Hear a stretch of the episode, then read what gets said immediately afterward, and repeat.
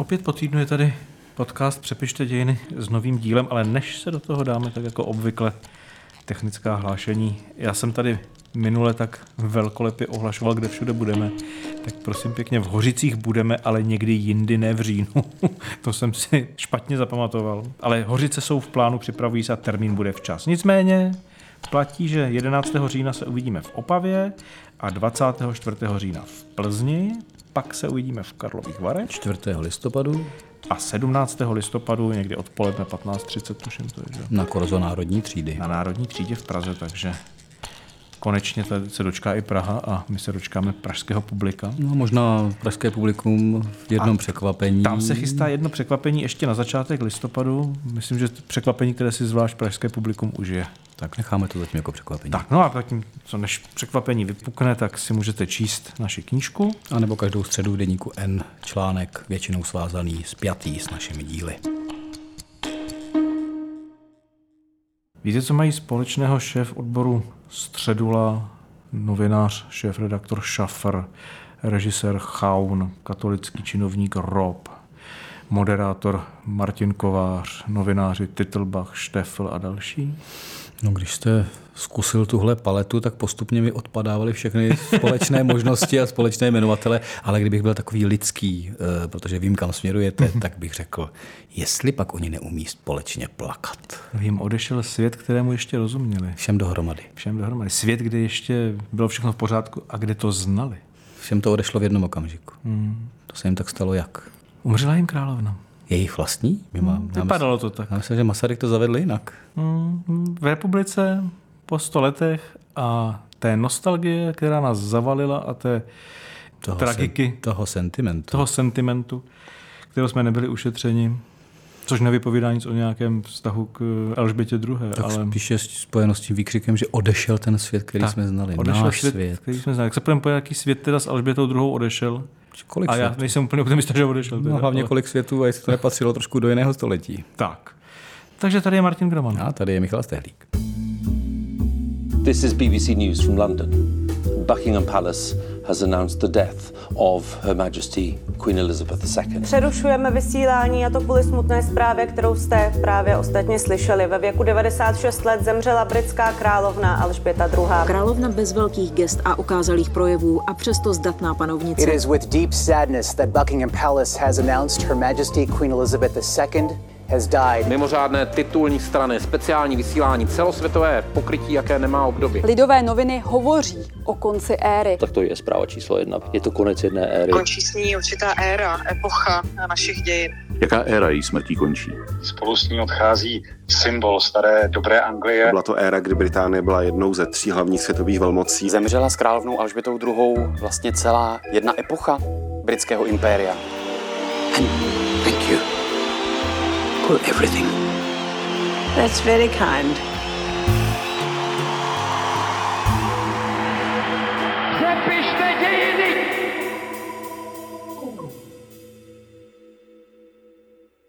Tak já bych to vzal nej, nej, nejdřív mm-hmm. tak jako hezky po profesorsku. Jo. jo. Vytýčíme si pojmy. Vytýčíme si pojmy, vytýčíme si chronologickou osu. Tak, nějakou definici. A... Ano, a na té chronologické ose se budeme pohybovat a občas uhnem. No, e, v tom mizení starého světa mě zaujala mimo jiné chronologie toho začátku, hmm. kdy e, Alžběta II. se ujímá své koruny v roce 1953, někdy na pozdním jaře. 52 už nastupuje, ale korunovace 53. A teď ten rok 53, my si tady v březnu odehrajeme velké truchlohry v rámci konce Stalina nebo Gotwalda. Teď ten přenos začátku vlády někoho, kdo umírá v roce 2022 do těch 50. let. Jenom začněte počítat, jako které změny a dekády jsme si prožili, který to náš starý svět vlastně zmizel. Tak co, tak zmizela s ní naše 50. léta, nebo s ní zmizel náš 68. nebo s ní zmizela naše normalizace, nebo s ní zmizela naše sametová revoluce. Který je to svět, když je hluboce zakotven někdy v okamžiku, kdy Hillary stoupá na Mount Everest přes Beatles, až po Rolling Stones padající berlínskou zeď. Těch světů muselo zmizet za její panování tolik, že pořád nechápu to soustředění se zmizel náš svět. A ještě navíc středoevropský a česky pojatý. Já jsem tam jako zaznamenal takový ten pocit, že jako vlastně odešla, hodně se eh, retweetovali ty fotky s Reaganem a s Thatcherovou a tak, že vlastně jako odchází ti lidé, kteří byli u konce bipolárního světa. Ale ten bipolární svět skončil před 30 lety. No právě vztahovat se prostě k tomu, je to, je to jenom jeden okamžik eh, jako v životě či panování jako to, tohoto člověka. Jednak. A jednak je to 30 let, teď to bylo i s Gorbačovem, že jo, zase odchází tato velká generace. No, jestli bych byl ochoten a schopen to jako přišknout to tomu Reganovi a Gorbačovovi a Tečerové a Kolovi a Mitteránovi, že toto byla generace politiků, která stála u konce bipolárního světa, tak Alžběta druhá tam sice stála, ale jako nebyla příčinou ani hybatelem při vší úctě. Ona byla prostě svědek. To je další, další věc. Ano, to je svědek, to je, to, je, to je pěkné slovo. Když jako odchází svět a všichni jako chválí, jak byla úžasná a skvělá a báječná a zapláčeme, mě tam jako zajímá ta role toho hybatele nebo nehybatele. Ona je vlastně svědek těch věcí, co se dějí kolem ní. Někdy do toho zasáhne při nejmenším souhlasem někdy, nebo ano. podporou, ale ty věci se nedějí skrze Alžbětu druhou. Proto se pak koncentrují do rodinných příběhů a ne do těch, jako, který svět jako mizí. Mizí svět třeba takové hezké suezké krize 1956. To konec konců už na začátku jejího králování jako její, její vlády eh, je povstání, které se hezky jmenuje Mau Mau, což je taky součást dekolonizace světa. Není to tak, že by prostě Britové řekli, ano, národy mají právo na otržení, na sebe určitě až do otržení, ale... ale ona prostě byla symbolem v té době kolonizace a jako bránící se dekolonizace. Na druhou stranu eh, to není nic ve falešném hledání pozitivních znamenek. Ona když hmm. skládá ten koronovační slib, tak tuším, že už se tam vypouští ona věrnost tomu impériu a mluví se o Commonwealthu. Už ano. Prostě, no to, bylo prá- to byla práce už jejího otce. No, když ona nemáte Indii, tak nemáte v Indii. Tak, jaké je pak impérium? tak vařte potom impérium imperium bez Indie. No. A ta suezká krize to už byl jako hodně silný zásek vlastně. A tak oni prostě jsou, vlastně se rozhodnou z Francie, z Británií pro poměrně agresivní atak na suezký průplav. A tehdy, eh, mimo jiné, pak padne vláda, že jo, v 57. Hmm. roce, ta Jídnova, ale královna podpoří Jídna. Vyjádří se hmm. prostě jako pro eh, vlastně tuhle aktivní roli a nakonec se musí Britové i Francouzi stáhnout a proběhne egyptská revoluce s Násirem a dalšími, ale královna je tam aspoň malý aktér když už bychom to takhle řekli. Ale ty dějiny se dějí tak trochu mimo ní. A vyprávějte dneska někomu o suezké krizi, když eh, poplakává za velkou Alžbětou. Jasně, nebo rok 65 a Rodos. Ten princip toho rozpouštění toho impéria a vytváření toho volnějšího společenství, toho Commonwealthu, se tam jako odehrával v té době v mnoha těch zemích. Akorát třeba na tom eh, rodu ten jejich tam šéf, ten Ian Smith, který to tam řídil, tak vyhlásil tu samostatnost, řekněme, eh, bez konzultací. On to vyhlásil solo. To se tak občas v dějinách stane. No, a tady je ten moment, kdy to Alžběta odmítne. Je to rok 65, to už nejsou ani, to už jako je zavedená panovnice, to není nováček a odmítne toto chování, řekne ne, ne, ne, vy se můžete osamostatnit, až jako se dohodneme, až dojde k jako po vzájemné dohodě. To, že to je nějaká vaše suverénní vůle, to nepřipadá v úvahu. Takže tady ona vlastně jako není pozorovatel, ona tady je účastník toho, toho sporu.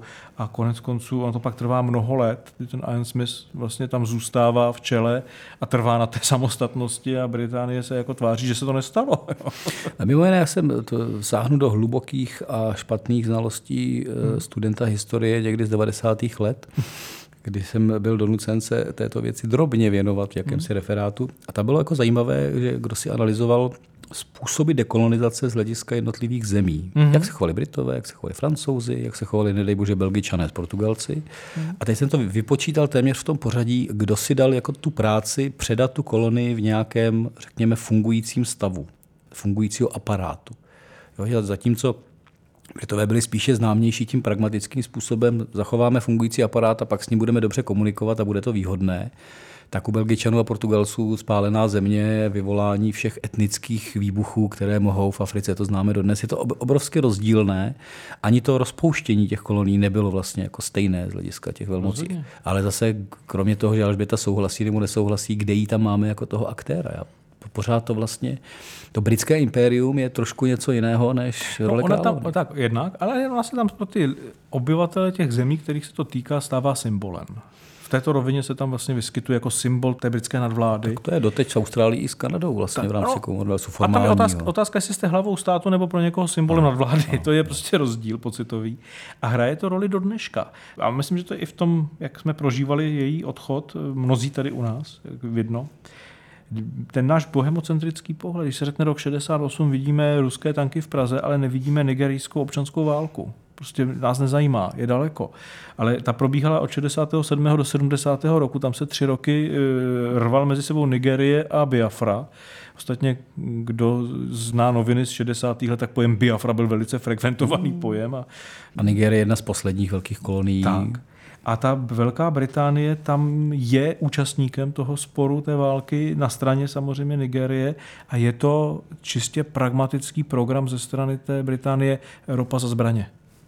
Ještě v roce 22 letos, krátce vlastně předtím, než jako se zdravotní stav britské královny zhoršil natolik, že už bylo o něm nutno informovat, tak jedna profesorka na britské univerzitě s odkazem právě na tu nigerijskou uh, občanskou válku v 70, v 60, na konci 60. let, tak tweetovala takový post, který vybudil velkou reakci v britském bulváru, reagovalo se na to, dokonce Bezos, miliardář, tak na to reagoval, bránil královnu. Protože ta profesorka je původem z Nigeru. A, tak měla trošku jiný názor. Tak a měla názor, který schrnula do e, kritické věty. Slyšela jsem, že monarcha zlodějského, znásilňujícího a genocidního imperia konečně umírá, a je její bolest nesnesitelná. No tak. A odmítla to odvolat, ten tweet. Ta jako druhá, tlačili na ní masivně. Druhá část je trošku ostřejší to, a trošku to. zahranou eh, na druhou No ale ona to vysvětlovala potom, když jako došlo k té veřejné debatě, ne, že bych jí hájil, teda jako konstatuju fakta.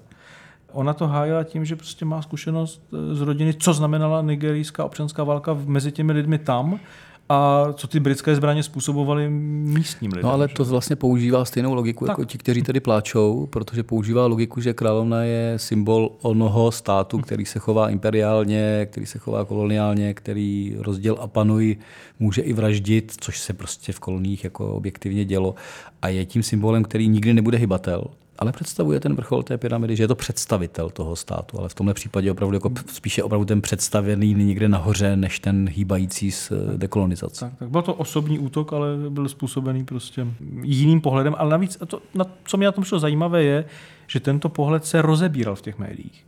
U nás jste nenašli kritický článek, který by hodnotil dráhu Alžběty II. nebo její vládu v nějaké jiné perspektivě než eh, obrovský symbol služby státu. Eh, maximálně se probíraly peripetie rodiny. No to je další věc. Eh, já si pamatuji scénu, opět tak už jsme ti pamětníci, když zahynula... Dokud si zapamatujeme. Ano, ano. Princezna Diana. Kolem toho je ten, hmm. to bylo ohromné furore prostě toho smutku a symboliky a úplně všechno dohromady.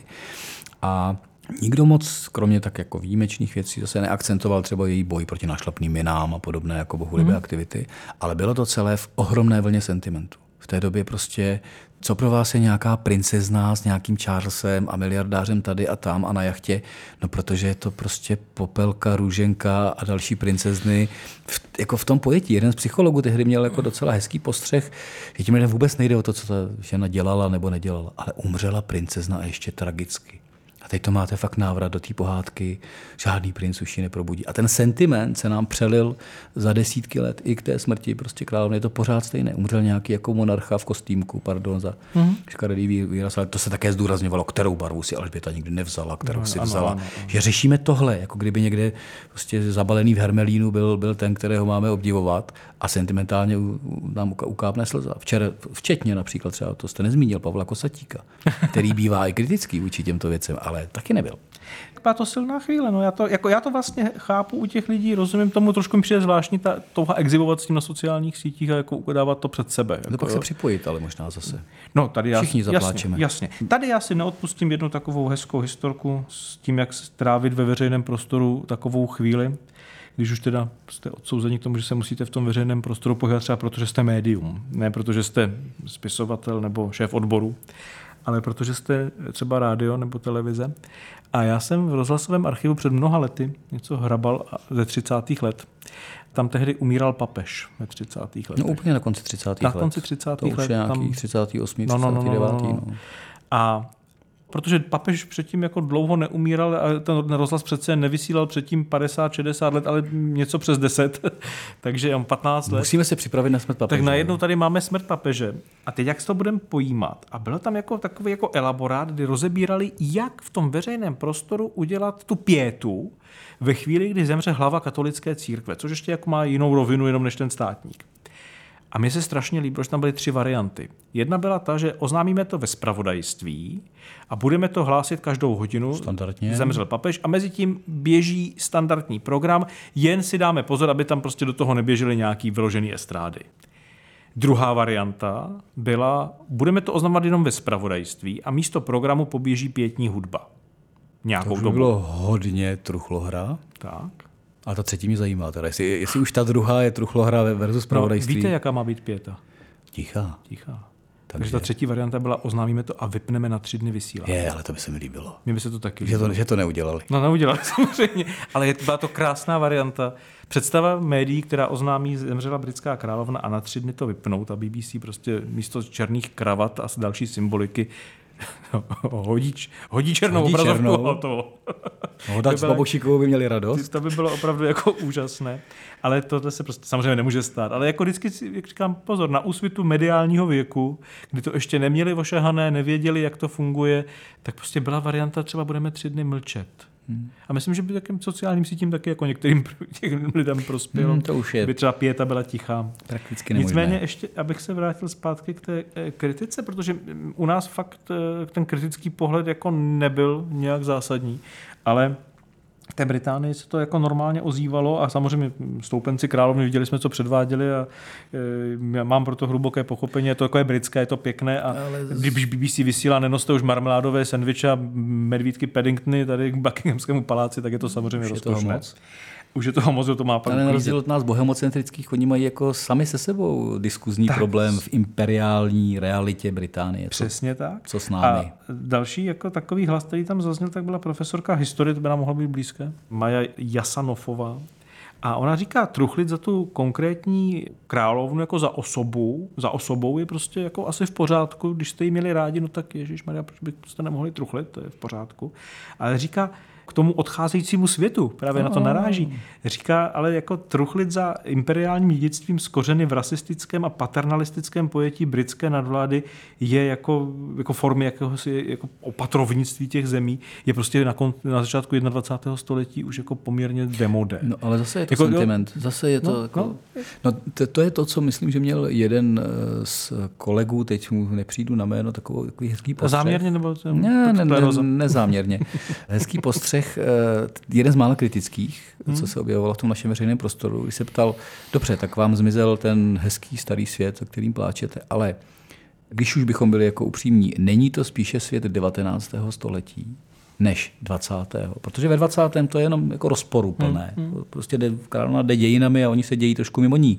Ale ona je dědictvím prostě jako viktoriánské Anglie. Ona je dědictvím toho systému, který prostě propojí k imperiální logiku vlád s tím panovníkem, který je prostě nad tím a stává se spíše symbolem. Tady odešlo 19. Mhm. Mm-hmm. století, pokud chcete jako zjednodušit, co odešlo, ale rozhodně ne století 20. a rozhodně ne nějaký No, zlatý navíc, věk. navíc tady bude strašně záviset na tom, co udělají ty příští generace. Možná už Karel III. bude inovativní v nějakém ohledu, i když není nejmladší, ale jako vždycky tomu měl blízko. Vzpomeňte si jenom v kolika jako filmech, dokumentech se před 10, 15, 20 lety řešil jeho nedobrý vztah k rodičům. No, no.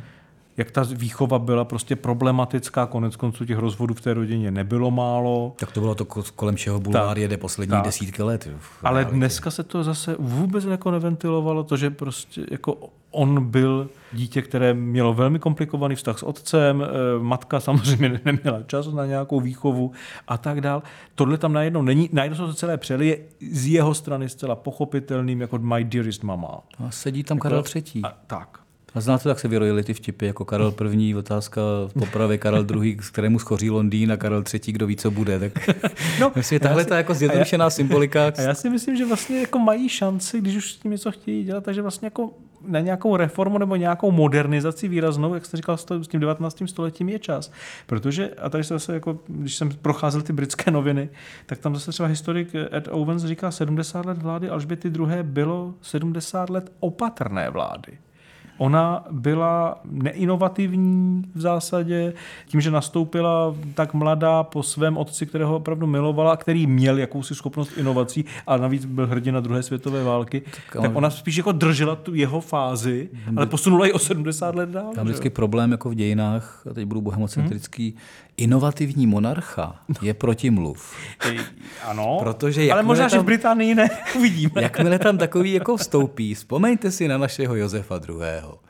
To je protimluv prostě střetu s tou, s tou realitou. Teď náš slavný Franc Josef je vlastně, ano, on je Alžběta druhá našich dějin ve smyslu udržování a hlavně žádné prudké pohyby. Revoluci už jsme zažili. Takže inovativní monarcha je cesta do pekel monarchie. No, já myslím, že to vlastně strašně hezky je vidět na tom seriálu Koruna, The Crown, kdy obrovská popularita té věci i u nás. Všichni na to, kdo mají patřičnou platformu, platformu tak na to hledí nadšením a myslím si, že hledí na ten příběh, na tu pohádku. Na pohádku. Tak. A je ten, ta předloha, i ten ostatně, i ta televizní adaptace, zásadně řeší téma právě té koruny. Co to je sounáležitost k té koruně. The Crown.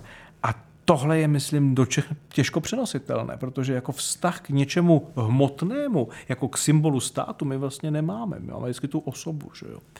Máme toho prezidenta nebo někoho takového ale oni mají ten vztah, i ten panovník řeší svůj vztah ke koruně, jak ji, jak ji bude formovat, jak to, jak to transformuje, nebo co, co to promění. Jenomže on ale... se to proměnil trošku samo o sobě tak. a teď jako hledíte spíš hluboce do minulosti, jako co z toho lze No to už je strašná minulost, jako, jako ten vztah. Co z toho lze vykutat pro 21. století, já osobně nevím. Možná v tom skončil ten věk, že teď už se nejde moc jako opírat o ten pojem koruna. Nejsem si jist, to prostě pro Brity bude jako jednoduché a co Karel III. s tím. A když jsem viděl, co tam ti Britové třeba řešili za skandály, nebo jako vlastně rodina je jedna velké téma, ale nemá asi cenu se v tom patlat. To není naše téma. Ale třeba mně se velmi líbilo, když tam jako připomínali, že před pár lety se Alžběta II. i Charles, tehdy ještě jako princ z Walesu, ocitli jako figuranti v eh, Paradise Papers, tedy v daňových únicích přes daňové ráje. To je taky takové sympatické jako na jednou z té služby. Tak ona vůbec otázka jako královského majetku jiného, v rámci přísných daňových zákonů Británie, hmm. tuším, že to byl premiér John Major, který hmm. uzavřel právě s královskou rodinou speciální dohodu nebo zákon, že v případě právě úmrtí a dědění majetku, který je hmm. obrovský, se, se nebudou brát ty desítky procent procent, který by si stát vlastně měl vzít, protože to je jako zcela speciální záležitost. A uvidíme, třeba se Britové jako rozhodnou k nějaké debatě od monarchizování. Vůbec bych se tomu nedivil za 10, 15, 20 let. Teď asi ne. Asi, asi ne, tak ona bude záviset na tom, co pak udělá vlastně William, že jo. Jako tam, asi, tam jsou ty naděje upnuté dlouhodobě, jako no, nějaké změny, ale uvidíme. Pokud bychom nahlíželi takhle do budoucna, nedej bože, o tom bychom se neměli bavit, kdyby se truchlilo za Karlem III. Tak jednoho dne se bude truchlit za Karlem III. A myslíte, že se bude truchlit stejně jako za Alžbětou druhou? To bude strašně záviset na tom, v jaké atmosféře to bude. Jako jasně, nebude mít za sebou 70 let vlády, v tomhle se můžeme asi vsadit a vyhrajeme. Ale tam je podstatná jedna věc, já totiž u těch lidí, kteří takhle veřejně truchlí do jisté míry, kromě toho všechno, co jsme řekli, že tam je sentiment, je tam emoce, pohádka. je tam tou pohádka, je tam touha přidat se k nějakému davovému šílenství v tu chvíli. Trochu se tam ztrácí ta Alžběta, ale tak, dobře. Tak, tak. Tak je tam přítomna jedna věc a to je to, že ten veřejný prostor je dneska naučený na emoce. A hlavně na rychlé ono, emoce. Tak, a ono je vlastně jedno, jestli truchlíte za britskou královnou po 70 letech její vlády, nebo e, se dojímáte nad e, raněným dítětem v ukrajinské válce, cokoliv takového, co je emoční e, a nemůže nebejt, tak vlastně vyvolává tyhle strašně rychlé instantní reakce. Tudíž, jestli prostě Karel III. vpadne se svým odchodem jednoho dne do správné nálady, tak se to může stát. Tak zalejete polévku instantní reakce horkou vodou tak, umrtí a tak, má, má, máte znovu to tež. Vykypí, protože to máme naučené, ale vlastně nejsme u toho jako schopni kritického odstupu, který bych u něk- občana, eh, který není pod korunou, kterému neumřel panovník. Eh, který, který slaví století před třemi lety své republiky. Tak očekával, že může mít odstup. Nemá. No, má, neviděl jsem toho odstupu příliš. To mi přišlo zarážející. Já si zároveň myslím, že jsme jako aktuálně v našem 22. roce 21. století v takové zvláštní situaci, kdy ta emoce dostává prostě jednoznačně navrh ve všem, v rozhodování, ve veřejném Já bych to prostoru. spíš jako zavěnoval jako být těm, těma lidma jako, a vím, že mnozí z nich to činí, ostatně jeden z nich kandiduje, jako abychom třeba měli dobrýho prezidenta v té republice a ne jako abychom, jako to, to lamentování škoda, že nemáme panovníka jako Britové je jako strašně zbytečné. Nebudeme mít eh, a můžou mít Britové No. dobrého panovníka. A až by ta druhá byla dobrý panovník. Ono už to ani nebude lamentování, to rychle zmizelo, to jako sentiment, sentiment je pryč. To se spíš jako, Vyvanulo. když se dívám na tu naši dobu, když jste mluvil o tom sentimentu a emoci, já jsem teď byl na Tajvanu a jedna z, z kolegyní, když jsme Jste se, Tajvanec? Jsem, nejsem Tajvanec. Tajvanec. Když jsme diskutovali o světě, historii, všem, tak říkala, to bude hrozně zajímavý za 20-30 let. Když budeme staří a budeme říkat, to bylo tehda ve 20. Cítíte to tam, jak my máme ty 20. leta první republiky. Jo. To bylo ve 20. Ve 22. když ten Gottwald, tak jako přeneste se k té smrti Alžběty za 30 let. Jo, ve 20. to byla ještě jiná doba. To je pravda, akorát si myslím, že tehdy v těch 20. letech ta krize přišla až na konci. No, to je taková smutná tečka za tím naším uplakaným ale my ohlížením. neumíme jiné tečky. Ti, co nás poslouchají na gazetistu, budou mít ještě otázky a odpovědi. Vy ostatní, Děkuji, že jste poslouchali až sem.